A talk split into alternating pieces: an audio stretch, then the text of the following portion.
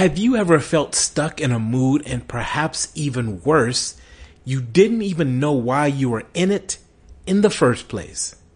What if I told you that you could use your fingertips to tap places on your body to free yourself from emotions, trauma, and moods that were keeping you from being your best self? Well, today I speak with a healthcare pioneer who has researched and developed quick and easy ways to free you from crippling emotions. Please share this episode with at least one person you care about. And oh, if you're moved to, subscribe and leave a comment about this episode on Apple or Spotify. Enjoy.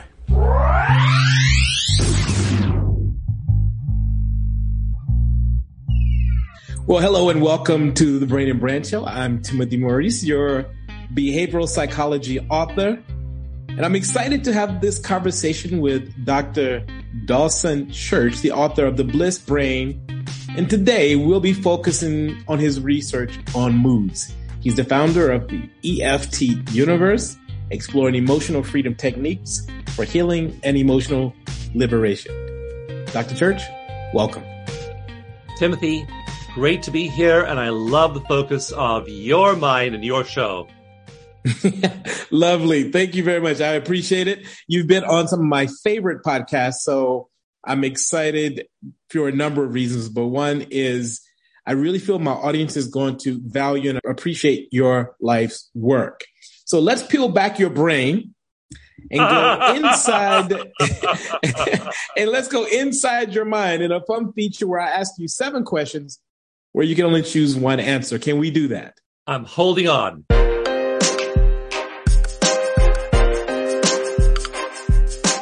Let's do it. Here we go. Number one, feeling or thinking. What a fantastic way, lens through which to look at your experience and feeling, feeling, feeling, feeling, because thinking is a layer removed from the body. Thinking is a layer removed from what's really going on.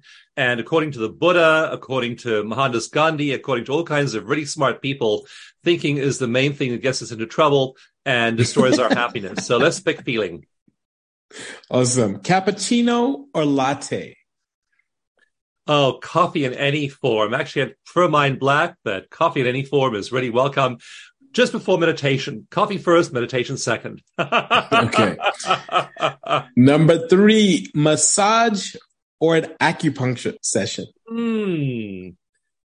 Now that's a difficult either or, and probably I would pick acupuncture because acupuncture is working directly on the body's energy meridians, and energetically, that is going to have more of an effect than purely physical manipulation. And there's a ton of evidence. So there are 13,000 acupuncture studies, and they showed it's incredibly powerful. So acupuncture. Awesome. Super. Twitter or LinkedIn? I, don't, I, don't, know anything about either of them. No, no, I'm not on either of them. So that's a, a, big, big fat blank there. Pass. this, you know, I've been doing this feature for a long time, and this is the first pass I've gotten, and I'm going to let you get away with it. Okay. so, okay. But that's your only pass, right? By the way, number five, would you rather read Number five, would you rather read a book by Einstein or sit in on one of his lectures? That's a tough one. I definitely sit in one of his lectures if I could, though, because then you get the energy of the of the man. You get the real feeling, the the whole uh, what would be called in psychology the gestalt of the moment. So, absolutely, direct experience as opposed to reading. Awesome. Number six, dinner on a yacht or a cruise ship?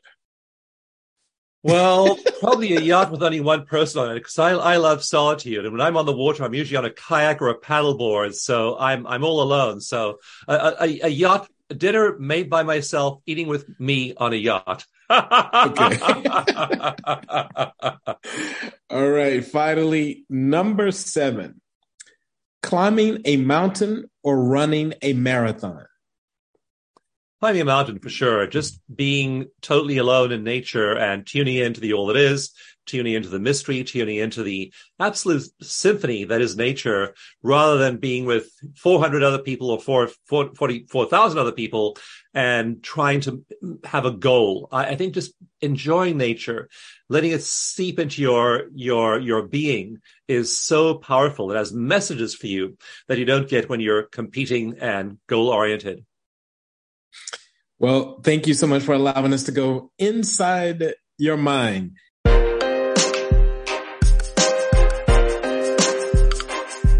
You are in Northern California at the moment?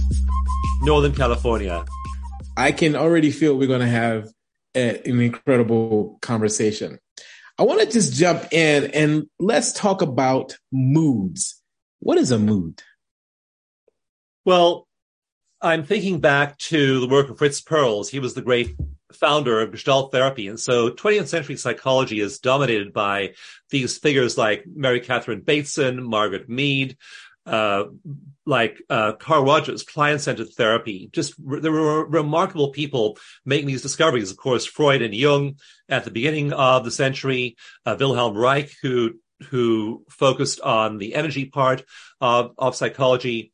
But um, what Fritz Perls said was that an emotion is a label for a physical sensation. And when I was in Gestalt therapy training, I'd say something to the therapist like, I'm angry. And he said, what do you feel in your body? And I'd say, I feel this pressure in my chest. And he said, what you feel is pressure in your chest and you're labeling it anger. And so what we tend to do is we label our emotions and we think that we're we're we're we're, we're doing a useful task when we do that to name it.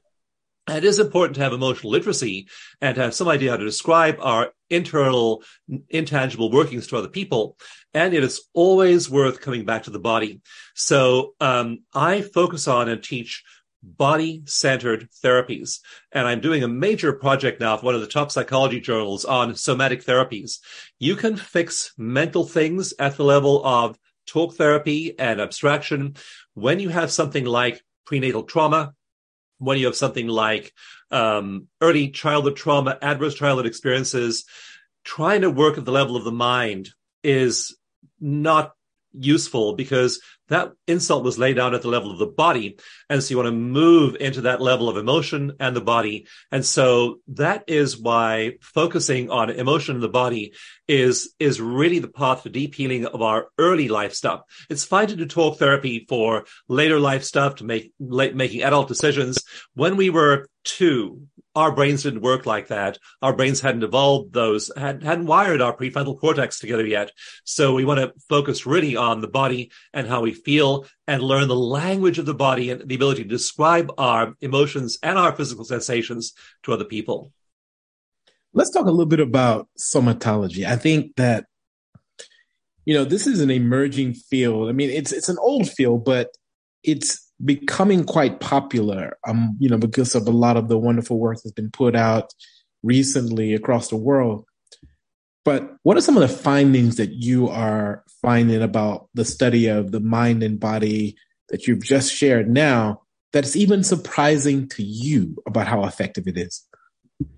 One of the underappreciated phenomena that is known but is not recognized for its importance is neuroplasticity. And so it's fairly recent, as in the first early studies were done in the 1950s. And it wasn't until the 1980s and 1990s that the idea that our brains were rewiring themselves really gained traction in neuroscience. And so we know that happens. And, um, we know that the adult brain is, is changing all the time based on the neural pathways it's using what people don't appreciate, what people don't understand, what I, I, think neuroscience has not really wrapped its mind around yet as a, as a field is the speed of neural plasticity. And so in my book, Bliss Brain, I have one image from a scanning electron microscope. It's a series of six panels, little snapshots of a movie. So it's a movie. It's a video of the shot through the scanning electron microscope that's so high resolution it can actually capture a movie of a single neuron. And so you see these neurons, one's at one side of the screen, the other's at the other side in the movie, and they're jiggling like this a little bit. They're vibrating as they're exchanging signals. They gradually move closer together and eventually they join. They look like two hands that are shaking hands together. So they've gone from here at the beginning of the movie, shaking, signaling, firing together. Now they're wired together. And then you look at the time stamp. Timothy, the time stamp on that movie shows you it took 12 seconds to go from firing to hardwiring together. And that's the speed of wow. our neural signaling and the speed of rewiring our brains. And so our brains are rewiring themselves so rapidly. Microtubules, which are the actual structure, they're the girders. Like if you, if your house was a neuron, the the the microtubules are equivalent to the the beams and the the the the the, the bracing in the walls it's being created and destroyed in neurons in the brain every 10 minutes. Even the structure, our brains are boiling with activity all the time. And so the way we use them determines the way they're, they're shaped. So I think one of the, the enormously important advances is going to be what brain regions change and what makes them change. We know from meditation research that when we look at Tibetan monks, for example, Franciscan nuns, people who have made a, a lifetime practice of mindfulness, that their brains are they're not slightly different. They're radically different. They're different anatomically. One particular monk whose brain's been studied now for 30 years, his biological age of his brain is nine years younger than his chronological age. So again, profound shifts. Another study in 2020 showed that in people who are doing the opposite of meditation. They are doing negative rumination. They're thinking about the bad stuff. They aren't giving themselves that inner peace. That in elderly people who are ruminating, who are negative thinkers, who are focused on the bad stuff in life, they have a rapid buildup of beta amyloid plaques, Alzheimer's plaques, tau plaques, tangles in the brain, and it scales. So the more negative thinking, the greater the volume of Alzheimer's plaques independent of genetics. We have one very, very strongly uh, predisposed gene, the apogene that predisposes us to Alzheimer's. Thinking completely obliterates wow. the effect of even a the, the, Alzheimer's gene has a 92% association with Alzheimer's, that apogene 4-4 combination. Yet it, it is negated. It's switched off and that's in, in these monks and nuns. It's it's turned on in people who are negative think, thinkers. So the, the way we Incredible. are literally shaping our brains with our thoughts is underappreciated. We're going to start to study this over the next few decades, and there'll be amazing findings coming out of that research. Yeah, thank you. You know, the link between thinking and moods, and thinking and emotion. Let's break down then sort of the neural architecture, and then let's talk practically about if somebody is listening going, I can't seem to snap out of my moods. I get, seem to get stuck. Let's talk about what's happening in the brain and what's physically, how we can sort of physically alter or hack that sort of cycle. It's hard because we have billions of years of evolution that have that have grown brains that have developed neural structures that place a premium on survival like you couldn't go do anything unless you survived first. And so our brains are hardwired in all kinds of ways. I call it caveman brain. And, you know, that's kind of sounds like a pejorative term, but, um, th- those cave people, those people, those Paleolithic Stone Age peoples, I mean, they were evolving, they were developing in this world full of threats. And so the extent to which they lived or died depended on their ability to scan the environment every single second for threats. You missed that rustle in the grass and the tiger got you. So that's the way our, our brains evolve. It's really hard to shift our thinking. But the, so 20 years ago, 30 years ago, I was one of that, that group of people, that group of, of science writers and researchers saying, you've just got this caveman brain. There's not much we can do to fix it. But now with the newest research into neuroplasticity, and especially looking at the the, the brains of these super happy, super meditators, we find that you actually can fix it. And so that part of the brain that handles, um, survival, that handles self-obsession. It's also highly focused on the past because you need to think about that tiger that almost got you last week, last month, and what its stripes were like, what the patterns were of its movement. So rumination on past threats is extremely adaptive evolutionarily. We say we're negative thinkers. The brain has a negativity bias. Well, nature didn't invent the negativity bias to torment us. It invented the negativity bias as a survival technique. And so that's why we think obsessively about the pimple on my nose, you know, and we can't, we, we just find something to worry about, about our jobs and our spouses and our careers and our, our love life and money. We just obsess about the negative stuff. And that's the way our brain evolved. So hacking it and shifting it is hard and it's possible. We see in those monk and nun studies, we see that part of the brain, especially the mid prefrontal cortex, right behind our eyes, that part of the brain gets really quiet. And these monks and nuns close their eyes. They begin meditating in just two or three seconds. They're dialing down that part of the brain. It goes dormant and then they snap out of that past rumination and fear of the future and they come into this wonderful place called the present. Now mm. They're in present moment awareness and they're in the here, they're in the now, they're able to move into self transcendent states. They're no longer obsessed with self, they're moving into self transcendence. So that, that's the main, um, goal, I think, of, of, of human evolution is we can move to these states. And the cool thing is when you do that every day, when you do it every day for a few days, things start to change in your brain. In one randomized controlled trial I did, we compared people doing a very simple set of meditation steps. There are five things they d- did. They did heart coherence. They did a little bit of self-hypnosis. They did some vagal tone regulation. It took about five minutes to get them into this deep state. And we did an MRI study looking at their brain activity before and in 30 days. So just a very, very simple meditation routine. We called it eco meditation, ECO meditation. So they did eco meditation every day for 30 days. We compared that to a second control group doing mindful breathing. And when we show these composite MRI scans before and after to other neuroscientists, nothing had changed in the group doing mindful breathing. Their brain scans were the same, exactly the same before and after. The group that did eco meditation after only 30 days, they had anatomical, detectable anatomical changes in their brains. And when we showed them to one neuroscientist who was an expert in Tibetan meditation, he said, Oh, well, it's clear. You're showing me the brain signatures of monks who've been meditating 10 to 20,000 hours for maybe, maybe 20 years. We said, no, those are the brain scans of novices who've been doing eco meditation for 30 days. And he, he just wow up, fell over. I mean, he was so amazed. so that's what we are now discovering with science is you can learn. That's the hack. You do this and in 30 days, you have measurable anatomical changes in your brain with that mid prefrontal cortex just going dark and liberating you from that obsession with the past and future, bringing you into the present moment.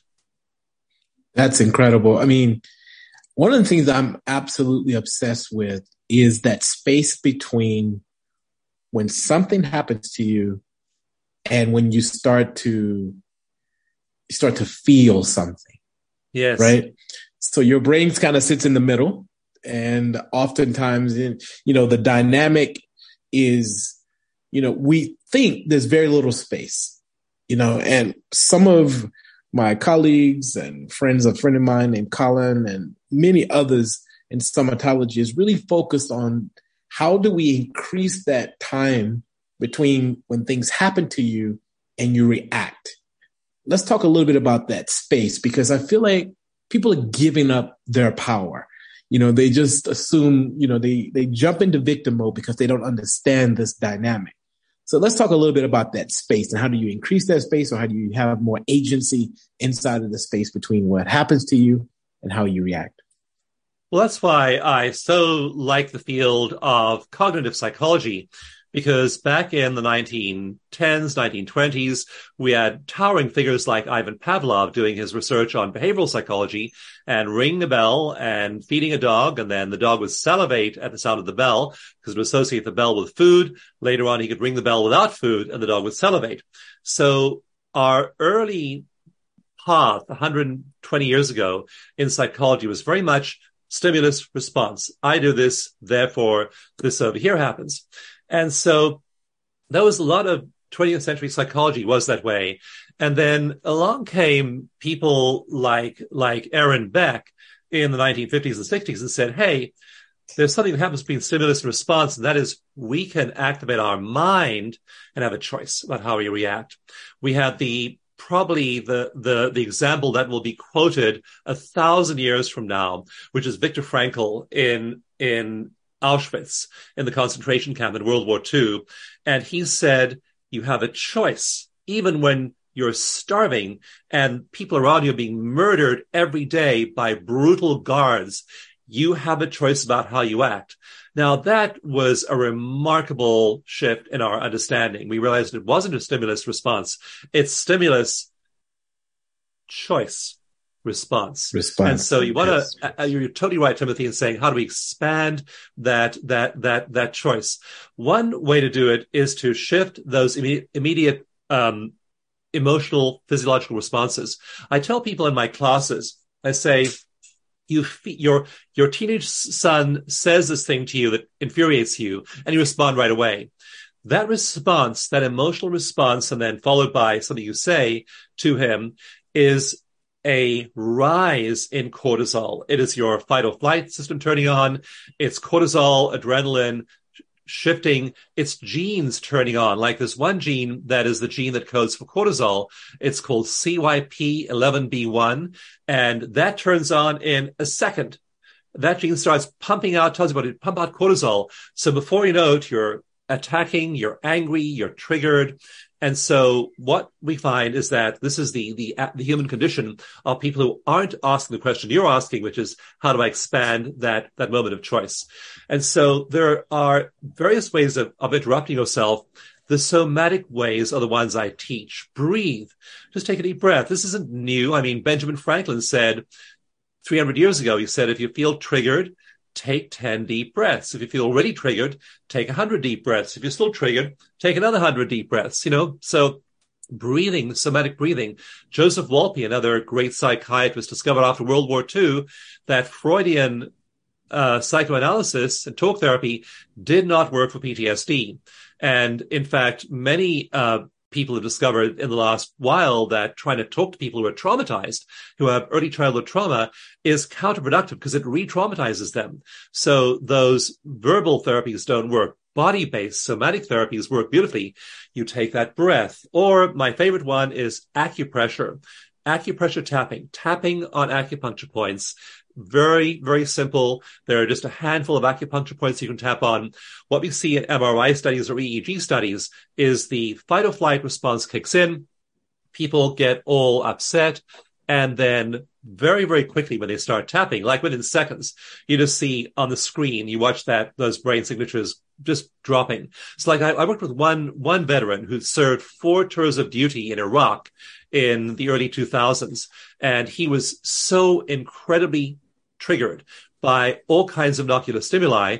Like in the studio I was in with him, I was teaching at Omega Institute, big teaching institute in New York. And somebody in the studio with us crinkled a plastic bottle like this. And this young man was ready to dive under the table. He was so triggered because it Wow. sounded to him like small arms fire. So we have these people who are so triggered. After he'd been, been doing acupressure stimulation, tapping on acupuncture points, remembering the dead bodies in Iraq, remembering the sound of small arms fire, remembering his, remembering his friends dying, remembering the ambush. I mean, these are not easy things to treat. After though an hour of working with him and just doing this body based somatic therapy, getting him back in his body while he remembers. Now he's having the memories, but is telling his body that that stimulus of the memory is not a reason to go to fight or flight, that I'm safe right here, right now. After that, he could hear somebody deliberately Squeeze the a Yeah. plastic bottle and he was totally calm. Let's talk about where these acupuncture points are on the body. The, the ones we use in, it's called emotional freedom techniques, EFT tapping. The ones we use in EFT are at the end points of meridians. So there are 14 meridians that might run through the body. They're very easy to find. If you buy a little handheld device called a galvanometer, you can run it over your skin. And when you hit an acupuncture point, its lights will flash and it'll make a beeping sound. And these points are tiny. So, for example, one of them is one of the, the main meridians runs all the way from here up the top of your head, down the back of your neck, all the way down to your butt. And that's called your governing meridian. Now, that one is your central meridian, which starts over here, runs all the way down. So in my live classes, for example, when i'm with, with people in a classroom, I'll take a galvanometer, I'll ask for a volunteer, and I'll run it over their face. And when it hits an acupuncture point, the machine starts to make a sound. So they're easy to, to, find because they have very high conductivity. And so we, we find them on people's bodies. They're in roughly the same place as one over here. That's called the gallbladder meridian, one over here called the bladder meridian, one over here called the kidney meridian, one over here, one, I'm sorry, stomach meridian, kidney meridian, spleen meridian. So there, there are a bunch of meridians. And we have people like that Iraq veteran just tap on these points while they're remembering the bad stuff. And what you see in the brain is that emotional midbrain is highly activated when they're remembering their trauma. Then they're tapping while they're thinking about the trauma and you see the brain calm down later on, they can talk about the trauma and they're no longer activated. So that, wow. That extraordinary. Really effective for, we've now done this. We've now, we have a, a, a charity called the Veteran Stress Solution. We have now done tapping with over 22,000 veterans. We've done six randomized controlled trials, two meta analyses, huge amounts of research, and lots of lives changed by tapping. Incredible. I want to talk about the what trauma physically does to the brain quickly. I think this is important. I think people completely underestimate that trauma actually influences pathways and structures in the brain. And then ultimately, what that's doing to you later in life and why neuroplasticity is, is so important. Uh, but let's start. Like, if you are a child and you experience some level of trauma, and various levels of trauma, what is it doing to the actual brain? Because I found, uh, Dawson, that once people understand that this is not a random thing that happened and it's just kind of influencing you kind of on a, on a ghost level, that there is real influence neuroarchitecturally. Can we talk about that? So one of the phrases used in neuroscience is the short path and the long path. The, the short path is what the brains of traumatized people look like. The long path is the ones, is the, is the path in people who aren't traumatized or who've managed to overcome their, their trauma. So the long, long path is the way our brains are meant to work. So information comes from our senses, flows up our neural pathways into our brains, goes through the thalamus. It gets distributed to various parts of the brain for information processing hits the memory and learning center really quickly. And that memory and learning center, the hippocampus, has a predominant job, and that is to match incoming information against past threats. So does this rustle in the grass looked like the tiger that almost ate me a month ago? or 25 years ago. I mean, we remember these things. We have strong emotion around the tiger. Emotion is our way of encoding that as important. We now know that, oh, a big cat with with that's a tawny color with black stripes. That's important. We have a big emotional reaction to that. So the hippocampus makes that match and it makes that match. And so that's what, what it's doing in the brain. If it makes a match and set and says, okay, this is a real threat, then it sends a signal to the amygdala, which in tune activates the HPA axis. And again, we start pumping out cortisol. Our bodies go into fight or flight. And all this happens in less than a second. This happens really, really fast. And what the hippocampus does is it says, now, if it's something obviously, uh, harmful. If there's really a tiger in the room with us, it sends a signal straight to the amygdala, no thought required but most information coming in is ambiguous. Like we hear that sound. Is that sound a bottle of crackling or is it a firefight? So the hippocampus is like, I'm, I'm getting this sound. I don't know what it is. Can you help me interpret it?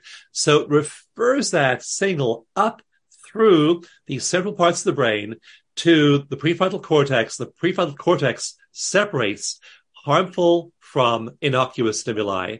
And it sends a signal back to the hippocampus saying, it's just a bottle crackling. Do not send that signal to the amygdala and turn the body on in fight or flight. And so that's what's meant to happen. Most, most of us, if we're, if we've done a lot of uh, remediation of our childhoods, we have that long path going on where the hippocampus is referring stuff to the prefrontal cortex, which is then interrupting anything that's innocuous. What happens with traumatized people is that the signal starts going straight from the hippocampus to the amygdala without that long loop to see, is this really something harmful or is this something harmless? And so the brain starts to change after it's been doing that for 5, 10, 15, 20 years. One thing people don't realize is that PTSD as a diagnosis gets worse over time. We have people who, who phone us, for example, or email us at the Veteran Stress Solution. They, they tell us, you know, my, my dad got back from Iraq in 2008 and now it's been 15 years. It's getting crazier and crazier by the year. And what's happening is that short path is there. That looping trauma is there and you can't escape. You can't think yourself out of it because it's not referring, the hippocampus is not referring this to the thinking brain, the prefrontal cortex. It's just sending the signal straight into fight or flight. So now dad has a hair trigger temper. A guy, this is him in a bar. He just hits him. We have one uh, volunteer who worked doing EFT tapping with death row prisoners in, um, in San Quentin, in San Quentin State Penitentiary in California near me. And these, these men coming to him for EFT tapping were like that. One young Hispanic man was there for murdering people. He just, he just, he just petty, he just murdered people. And he, he, he had a hair trigger temper. After five tapping sessions, he wrote us a beautiful letter and he said, you know, I realize now just because somebody says something insulting or triggering to me in the prison courtyard, I don't have to hit him. Before that, it was like the short path. He disses me, I hit him. He disses me, I hit him. Just, just no, no question about it. And in fact, eh, where he was in, in, in on death row because uh, somebody dissed him and he killed him. So um, that had been the short path in his life, in his brain, the whole, whole his whole life long. Now the San Quentin prisoner is saying, you know, he disses me, I can take a breath, I can tap, and I can walk away. And that's why we call it emotional freedom techniques. Did this guy ever get out of prison? No, he's still in death row. Does he have a much better life? Absolutely, as a result of doing that.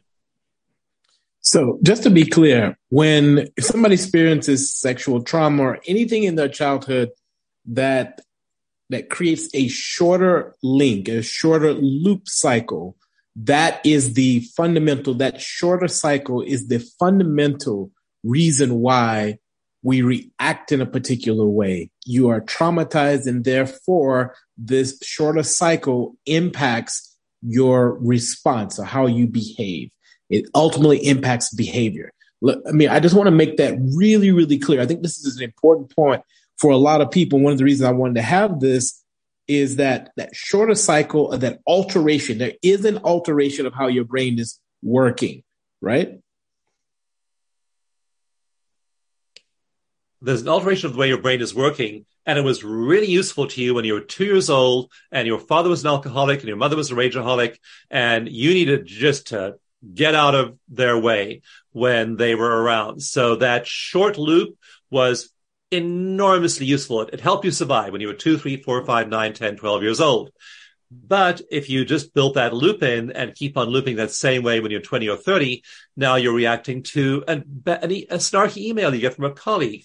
And rather than just breathing and holding them in compassion and saying, maybe they're having a bad day, you react just like that. And so we're reacting to our children, our parents, to our work life, to the news. The news is something, it's definitely worth being aware of what's going on in the world but you know, read it once a day, read it once a week. There's nothing you need to know right this very moment.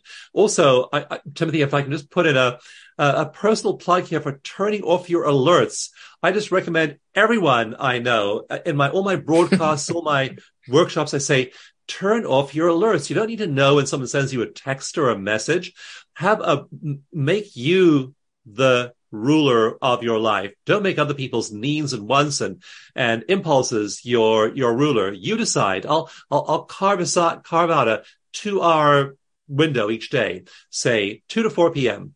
I'll get my important priorities done for me first in the first few hours of my day.